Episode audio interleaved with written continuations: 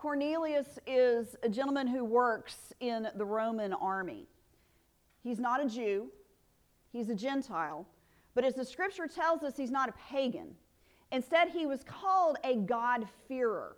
This was a group of people who were not born Jewish, yet they revered and worshiped and prayed to the Jewish God. And it says in our scripture that Cornelius was a generous man, that not only was he praying to God, he was giving alms and dedication to God's names. And so, uh, one way to look at who Cornelius is, he is not converted to Judaism. They're not calling him a convert to Judaism. So, one way to look at him is, is that he worships God, but he hasn't joined the church yet. One way to, to describe who he is he is a Gentile, he is a non Jew. He receives in a vision that he needs to go find this Peter guy, but he doesn't know what Peter is going to tell him. He just knows that he's supposed to hear what Peter has to say. As he has dispatched men to go find Peter, Peter's up on the roof and he has a vision of this sheet that comes down filled with all kinds of animals. We need to know that in the Hebrew scriptures, in the law that God had given to the Jewish people, God had said there's this group of animals that you can eat and this group of animals that you cannot eat. And the group of animals that you cannot eat were given the term unclean. We're not talking about dirty like you get dirts on your hands. It was just a word to use to describe this group of animals is unclean. And Peter hears this voice saying, Okay, it's okay to eat all of this now. And Peter says, Nope, not going to do it. I've never eaten of these animals. I'm a devout Jew. I've done everything you've taught me to do. I'm not going to eat these. And three times this happens. You have to do this. When Peter comes out of his vision, he's rather confused about this. He doesn't know what this vision means. Then there's a knock at the door, and it's the men that Cornelius has sent. Peter goes immediately with them. They travel a day or two to get back to Cornelius's house, where Peter finds a crowd waiting in the house. We've got friends, family, servants in the household. They've all gathered because Cornelius says, You got to come and hear what this guy is going to say. Peter is welcomed with his small entourage into a Gentile home and asked to speak. And that's when Peter says, Okay, all right, I get it now. I get it now. That whole sheep thing, that wasn't actually about dietary restrictions and what I'm allowed to eat. God was saying, Oh, the Gentiles. The Gentiles are fine. The Gentiles are good. I'm including the Gentiles. And Peter says, I get it. I get it. Okay, here's what Peter actually said. He said, I truly understand that God shows no partiality but in every nation, anyone who fears him and does what is right is acceptable to him. God shows no partiality. God does not play favorites. God does not have favorites. He says, he says that in every nation, that's better translated in every person, in all people, everybody, everybody, north, south, east, west, Jew, Gentile, all of them, all, in every nation, anyone who fears God. That word fear is not scared, it's not frightened. That word fears means in awe of. Anyone who is in awe of God, who reveres God, who worships God, and does what is right. Anyone who worships God and strives for a right relationship with God, who tries for that righteous life, who tries for that, that relationship with God that guides your steps. Anyone who worships God, reveres God, does what is right, strives for that righteous relationship, is acceptable to God. That's what Peter is seeing here. It doesn't matter who you are, where you live, where you were raised, which language you speak, what color your skin is, whether you're rich or poor or somewhere in between. It doesn't matter what your job is God doesn't have favorites.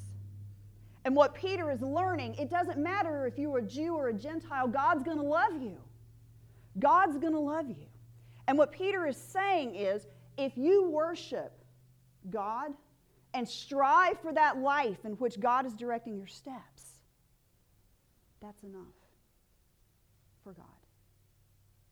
Peter goes on to the crowd and starts preaching about Jesus Christ and the gift of the good news and the gift of the gospel of Jesus Christ. while Peter is still preaching, the Holy Spirit descends upon the house. The Holy Spirit depend, descends on a bunch of Gentiles. And the people who've traveled with Peter, the Jewish Christians, are stunned and amazed that the Holy Spirit has come down from God on a non Jewish household. And they are stunned. Peter then goes back to the church based in Jerusalem and says, You're not going to believe it. You're not going to believe it. The Holy Spirit has come to the Gentiles, and everyone praised God. Notice what's happening here in this passage. Peter is a devout Jew. He has lived by the law. We know from his own statements, he's, he's abiding by the law of the dietary restrictions. And God is saying, the Hebrew scriptures and the tradition that you're doing is fine, but that's not everything. There's more to it. I want you to see something else here. But Peter doesn't get it. He doesn't get what God is telling him until he has an experience meeting the others. Peter's understanding of Scripture and tradition is challenged by God and illumined by experience with the other. The voice of God said, What God makes clean, you must not call profane. What God has made clean, you must not call profane. For Peter, Cornelius was unclean. Cornelius was unclean. For, for centuries in the church and in Scripture, women are undervalued and slaves just have no value. Yet, John Wesley, the founder of the Methodist movement, ordained two African American slaves when he was in Georgia. And he knew dozens of women that he finally caved in and said, Okay, I get it. There are some women who have an extraordinary gift and who can actually speak the gospel of Jesus Christ. Who has God made clean? Who has God redeemed? Who has God made worthy? Mark O'Reilly, I read, I read his story in his own blog, so this is from his own words. Mark O'Reilly was, had fallen into and had joined a satanic cult when he was young. He was worshiping Satan. He had risen in the ranks within this cult to become a satanic priest. One day when he was on the street, a young woman came up to him and said, Hey, do you want to go see a movie? And he saw, oh, great, here's another opportunity for me to recruit another young woman to join my harem of slave women. But she took him to Tremont Street Baptist Church in Boston. He went in with her to watch the movie. When the movie was over, Mark was in tears. Tears were streaming down his face. And the speaker got up and said, If this is your life in this movie, then you need to stop it, turn around. I invite you to come forward so that someone can talk to you about that, about turning your life around. Mark got up, he went forward, he prayed, and he accepted Jesus Christ as his personal Lord and Savior. Mark O'Reilly is now a pastor, Christian pastor satanic priest to Christian pastor. I don't think it's past any of us to say we would put satanic priest in the column of unredeemable, unworthy, unclean. But God had other plans. God had other plans. God judges who is worthy. God makes people worthy. God redeems and makes us worthy. Who does God make clean?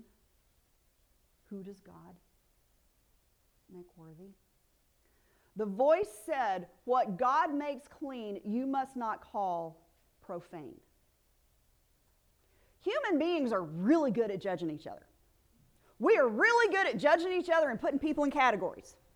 We put people in categories. We are really good at calling somebody else unworthy, unclean, unredeemable, unlovable, unacceptable. Gang members, drug addicts, criminals, illegal immigrants, Muslims, gays, elected officials. Quite frankly, if you're in this country and English is not your first language, there is going to be somebody who is going to say you are unworthy. But let me put it to you this way if God looks at you and says you are worthy, how are you going to look at someone else and say you are not worthy? The reality is, all of us are the other to someone else. Cornelius was the other for Peter. Slaves and women were the other for John Wesley. Mark Riley was the other for this young woman. I am an other. I'm a woman.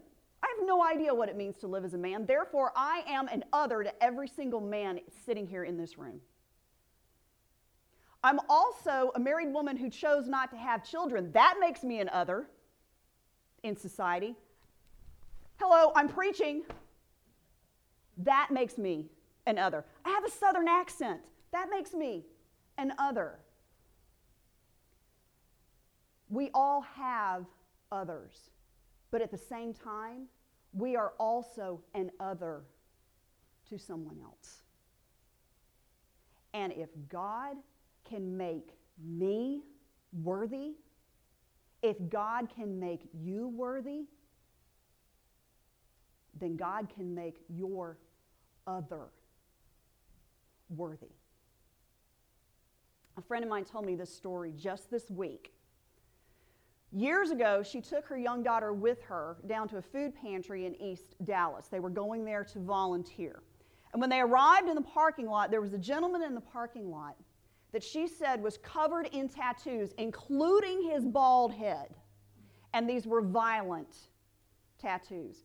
And she has running through her mind what am I exposing my daughter to? What have I gotten into? What are we doing here?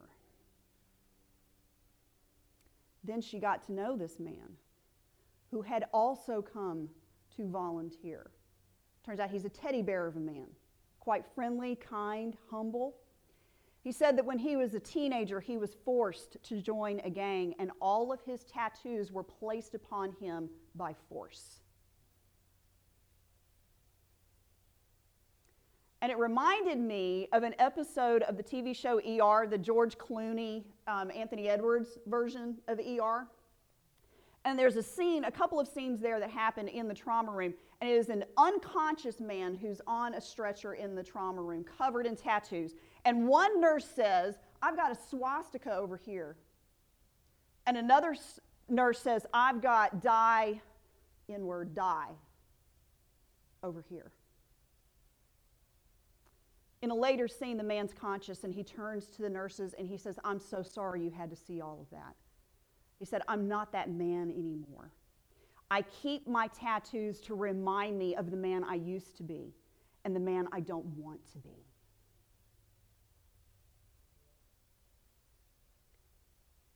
We judge each other really, really well.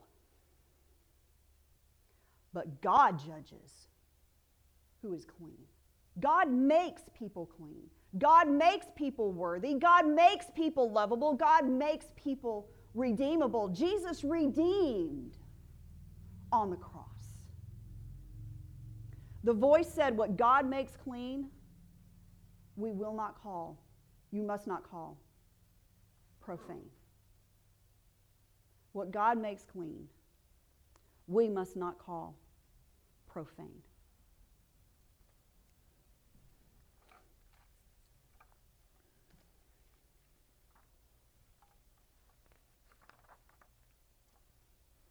We judge others for a lot of different reasons. No matter who we call redeemable, God can make them clean, and we cannot call them profane. There's a lot of, there's a lot of hate in this world. There's a lot of anger in this world. I, honestly, if I didn't need to keep up with certain members of the congregation on Facebook, I'm ready to drop it. I'm tired of, of seeing all this hate that's put out there.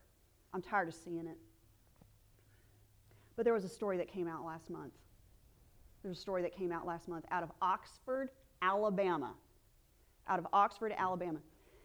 Three young black men went out for dinner. They went to a barbecue joint. Barbecue's different in Alabama than Texas, but it's still a barbecue joint. They went to a barbecue joint. And while they were eating dinner, they noticed an elderly white woman sitting by herself.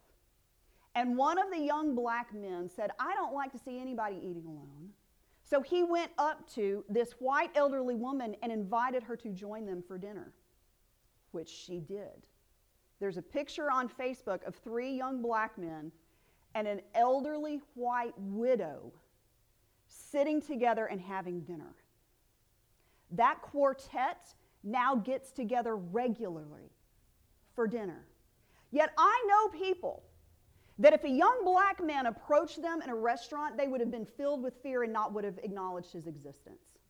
But I also know young people that would see an elderly person, no matter what the race, and would never have given them the time of day. Young black men, elderly white widow. You talk about being others to each other. Yet what we judge, that's not ours to judge. God's to judge.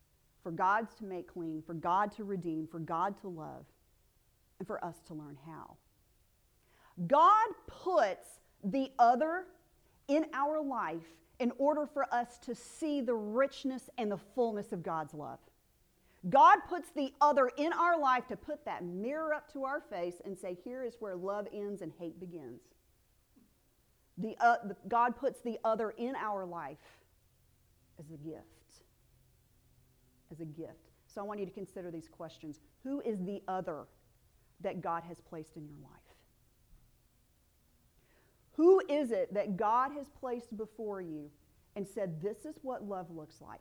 Who has God placed in your life and you think, I can't possibly love this person? And be truthful with yourself. Consider these questions Who has God made clean? And remember that God made you clean. And if God can make me clean, can God make other people clean? Oh, yeah. Oh, yeah. Consider this question who is it that we call profane, that we call unworthy, that we call unredeemable, that we say God can't possibly be there? Who is that? What God makes clean, we must not call profane. I want you to examine your own life this week. Who in your life are you saying not worthy? Who in your life are you saying not acceptable? Who in your life are you saying not lovable, not redeemable? And flip it. Has God put that person in your life because you need to see what God's love really looks like? Is that person in your life because God's trying to show you something? God loves you. God loves you. God made you clean. God makes you clean every morning that you wake up. Jesus redeems you. Give praise to God for the other that God has placed in your life, and God redeems them too. In the name of the Father, and the Son, and the Holy Spirit. Amen.